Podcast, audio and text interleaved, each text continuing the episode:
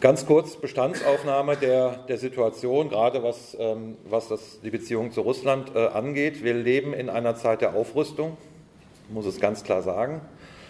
2%-Ziel der NATO ist ein Element dieser Aufrüstung. Ich will noch in Erinnerung rufen, 2% in Deutschland an Militärausgaben bedeutet etwa 85 Milliarden Euro. Wir haben gegenwärtig 43 Milliarden. Wir hatten noch vor 3-4 Jahren 33 Milliarden Euro. Das ist, was das bedeutet, und das wäre schon alleine in Deutschland ein weitaus größerer Rüstungshaushalt als in Russland. Wir erleben das Auseinanderbrechen von wichtigen Verträgen, Stichwort INF-Vertrag. Und wir erleben auch in internationalen Organisationen, deren Zweck die gute Nachbarschaft, könnte man sagen, ist oder sein sollte, wie dem Europarat, gute Nachbarschaft mit Russland, wie dem Europarat oder auch der OSZE, Tendenzen zum Auseinanderbrechen. Dazu will ich was sagen, weil das nicht so bekannt ist. Der Europarat basiert im Wesentlichen auf der Europäischen Menschenrechtskonvention. Das ist sozusagen das europäische Analogon zur allgemeinen Erklärung der Menschenrechte 1949 eingerichtet und ist schon eine bemerkenswerte internationale Organisation, weil sie als einzige ein menschenrechtsbasiertes Individualklagerecht für 850 Millionen Menschen von Lissabon bis Wladiwostok beinhaltet und nicht nur für die Bürger dieser Länder, der 47 Mitgliedsländer des Europarates, sondern auch für jeden Menschen, der auf diesem Boden ist, also auch für jeden Flüchtling auf dem Mittelmeer, und die Klagen gab es und sie waren erfolgreich. Ja, Stichwort Fall Hirsi, äthiopische Flüchtlinge, die gegen Italien geklagt haben, sie haben dann Recht bekommen. Dauert natürlich relativ lange, aber es ist sozusagen als Rechtssystem erstmal da. Und das ist schon eine verteidigenswerte Struktur, die auch prekär ist. Warum ist sie prekär? Ähnlich wie auch sozusagen der Hintergrund der jetzigen Aufrüstungspläne ist die Grundlage die Ukraine-Krise gewesen im Jahre 2014. Damals hat die Parlamentarische Versammlung des Europarates im April 2014 die russischen Abgeordneten, man muss dazu sagen, wir Abgeordneten dort, wir sind diejenigen, die die Richter wählen, die den Generalsekretär wählen, die die Menschenrechtskommissarin wählen, Dunja Mijatovic, die jetzt sozusagen diese sehr gute Erklärung zu den Gelbwesten-Protesten und der Repression herausgegeben hat. Also die diese Funktion, aber vor allen Dingen eben die Richter bei diesem Gerichtshof in Straßburg wählen. Die Parlamentarische Versammlung des Europarats hat im April 2014 sich angemaßt, den russischen Abgeordneten das Stimmrecht zu entziehen. Für all diese Wahlen. Nicht nur für Resolutionen, die man selbst als Parlamentarische Versammlung verabschiedet, nicht nur für Teilnahme an Wahlbeobachtungen und so weiter und so fort, also Sachen, die jetzt von der Versammlung selbst organisiert werden, sondern die Gesamtinstitution Europarat beinhalten, wie etwa den Menschenrechtsgerichtshof oder den Generalsekretär und so weiter. Dieser Entzug der Stimmrechte war rechtswidrig. Das hat nach 4,5 Jahren der Rechtsdienst des Europarates selbst festgestellt. Dennoch wurde das 4,5 Jahre vom April 2014 bis zum Herbst 2018 aufrechterhalten. Wir haben auch eine Linksfraktion da, wir haben immer dagegen gekämpft, wir haben versucht, das sozusagen wieder, diesen Konflikt sozusagen zu beseitigen. Aber er wurde 4,5 Jahre aufrechterhalten, bis vor jetzt 2 Jahren Russland gesagt hat, aufgrund dieser Sanktionen, aufgrund ihrer Rechtsauffassung, die von Anfang an rechtswidrig waren, dass sie keine Mitgliedsbeiträge mehr zahlen an den Europarat, an die Gesamtorganisation, nicht nur die Parlamentarische Versammlung. Das führte dann auf der einen Seite zum ersten Mal zur Bewegung, nicht unsere Kritik, die wir immer wieder da geäußert haben, sondern diese Nichtzahlung, weil es tatsächlich ein Haushaltsproblem gibt. Und es führt im Juni diesen Jahres zu der Frage, ob Russland ausgeschlossen wird. 2 Jahre, also wenn du 2 Jahre nicht mehr zahlst, dann steht sozusagen der Ausschluss auf der Tagesordnung. Das führte dann dazu, dass dieses Rechtsgutachten gemacht wurde, dass gesagt wurde, das ist rechtswidrig. Wir haben auch dann im Dezember in Paris einen Teil der Rechte wiederhergestellt, die auch die anderen Ebenen berührt. Aber Russland sagt jetzt, die russischen Abgeordneten in die Duma, sie haben im Januar eine Debatte gehabt dazu, sagen jetzt, das reicht uns nicht, wir wollen entweder die volle Wiederherstellung der Rechte, auch in der Versammlung, und auch den Ausschluss einer solchen Sanktionsmöglichkeit aus dieser internationalen Organisation. Wenn das der Fall ist, dann kommen wir zurück und dann zahlen wir auch alles zurück.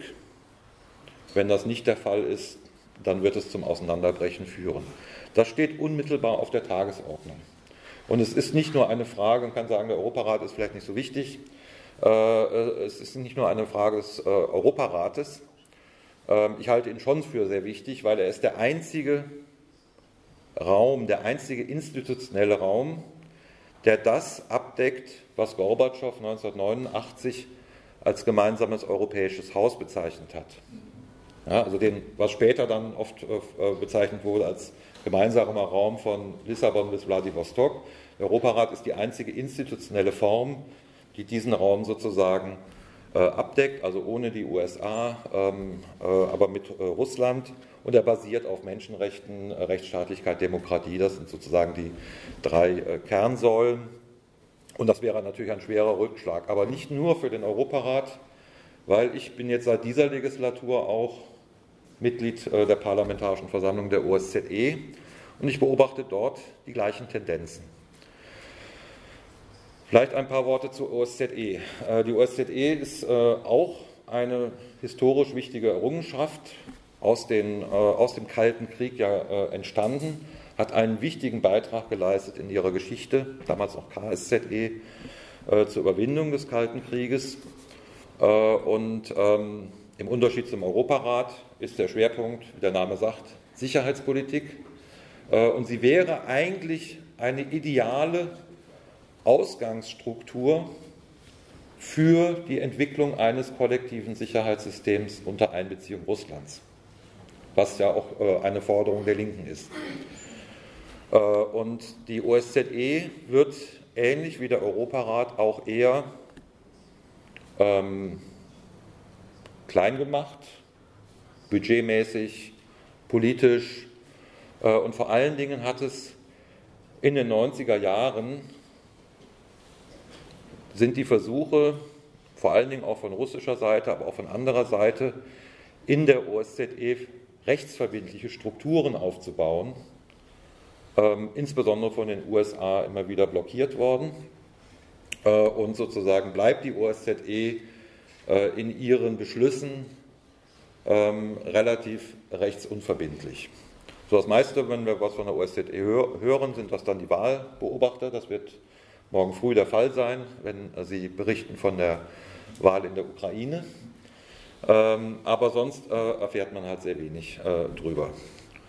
Und ich will das mal an einem Beispiel verdeutlichen, dass der OSZE-Generalsekretär im Juli 2018 in Berlin, da hatte die OSZE in Berlin getagt, gesagt hat, der Gesamtetat der OSZE mit ihren 57 Mitgliedsländern, mit ihren ganzen Strukturen, der Gesamtetat für all diese Länder ist kleiner als die Kosten eines F-22-Bombers.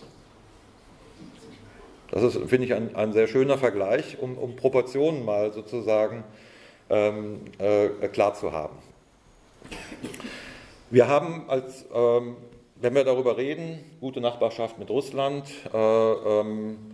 Alternativen zur NATO, ist, denke ich, die der Aufbau und die Stärkung der OSZE und natürlich auch des Europarates, aber hier geht es sozusagen mehr um Sicherheit der OSZE, eigentlich ein richtiger Ansatz, und wir treiben das immer wieder voran. Deutschland hatte 2016, war es glaube ich, oder 2017, ich meine 2016, den Vorsitz der OSZE.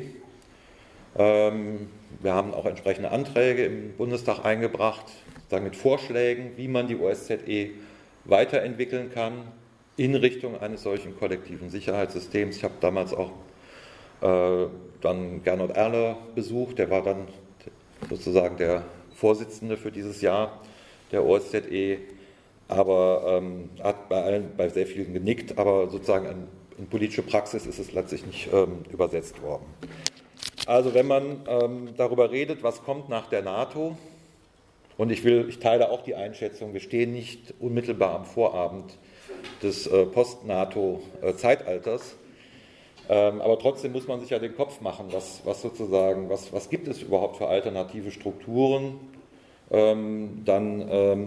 ist das meines Erachtens ist die Stärkung der UNO und des Völkerrechts einerseits, all das, was Norman gesagt hat, und die Weiterentwicklung der OSZE in Richtung eines kollektiven Sicherheitssystems unter logischerweise Einbeziehung dann Russlands, das auf Rüstungskontrolle, auf Abrüstung zielt, das, was auf der Tagesordnung steht. Ich will jetzt nochmal zum Punkt kommen, der gerade sehr viel diskutiert wird. Wir erleben ja nicht nur die Militarisierung im Rahmen der NATO, sondern auch im Rahmen der EU. Ich vermute, Claudia Heidt hat gestern auch dazu gesprochen. Deswegen nur ganz kurz. Wir haben jetzt die Einrichtung von PESCO, ja, der permanenten strukturierten Zusammenarbeit heißt es auf Deutsch. Also damit ist die Militärkooperation gemeint, die in ihren Grundlagenvertrag als ersten Punkt hat, jedes Jahr reale Aufrüstung. Und innerhalb dieser Aufrüstung die Stärkung des Anteils von Gütern, von Waffen, von Rüstungsgütern.